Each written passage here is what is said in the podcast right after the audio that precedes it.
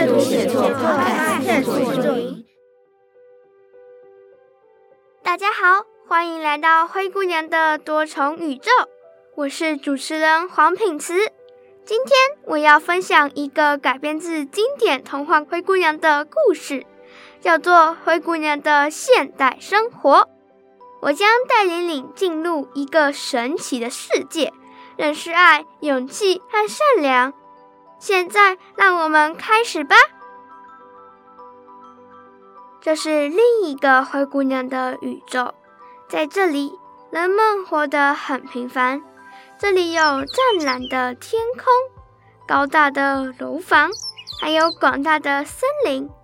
生活在这儿的灰姑娘是一家公司的总经理，而在公司里的王子先生是灰姑娘的下属。灰姑娘非常会谈生意，每次案子一拿到手，咻咻两下就做好了。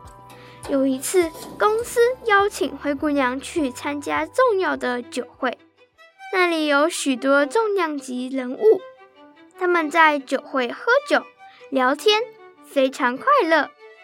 但是，只有灰姑娘无比担心，因为她年长的母亲还住在医院里。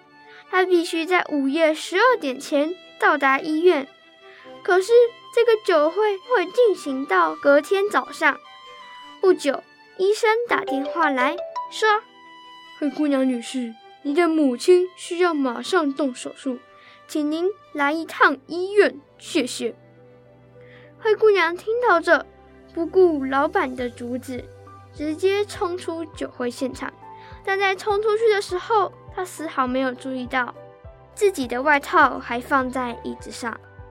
王子也参加了此次的酒会，他看到椅子上有一件被遗落的外套，王子想要还给外套的主人，便追到门外，但是灰姑娘早就跑得远远的了。王子马上打电话命人去寻找灰姑娘。不久。一群黑衣人出现，旁边的人都惊呆了。原来王子是这一国的总统，但为什么不叫总统，叫王子呢？因为他的本名就叫做王子。为了体验人生，他才特意不说出自己的身份。王子命人去寻找灰姑娘，请每一名女性都穿穿看这件外套。但是每一个人穿不太下，不是太大就是太小。最后，他们来到灰姑娘的家，她的两个姐姐都争先恐后的想要穿上外套，但是大姐穿上外套，却发现外套太大了，她就拿棉花放进外套里，看起来是刚刚好。二姐不服气，她也去试穿，结果。外套对他来说太小了，他只好拿出瘦身神器。最后，他成功穿了上去。眼看两位姐姐把自己的外套穿得很合身，灰姑娘就说：“姐姐，让我试试看吧，说不定能穿上呢。”她姐姐心想：“好吧，答应她好了，反正她又不一定穿得上。”这姐姐很快就被打脸了，因为。灰姑娘没有用任何道具，就轻松穿上外套。使者就把这三个人带到总统府。他们到了总统府，王子看了他们三人，第一眼就认出外套的主人，但王子没有说出是谁，而是叫他们三个人在现场直接穿上外套。大姐穿上后，被王子发现她穿起来特别大，便对她说。你回家吧，大姐只好默默地走出总统府。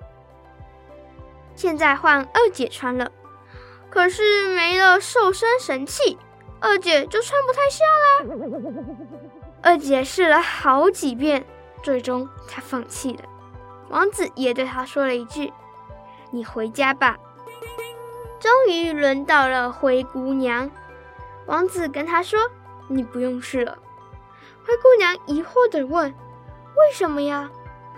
王子笑着说：“我的总经理呀，你不记得我了吗？你就是我要找的人，不需要试穿哦。从这次的事件之后，便没人敢撒谎了，因为灰姑娘的姐姐们被处罚得很惨，她们必须打扫充满恶心脏东西的房屋，还得去看恶狗有没有伤人，反正就是做一些令人反感的工作。灰姑娘也没有过于依赖王子，反而把每天多的时间拿来充实自己。他们后来生下一个小宝宝，过着开心又成功的后半生。每个故事都有它独特的魅力和意义。希望今天这个故事能带给你一些启示和思考。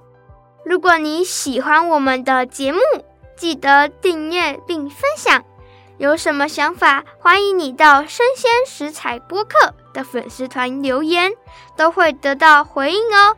我们下次见。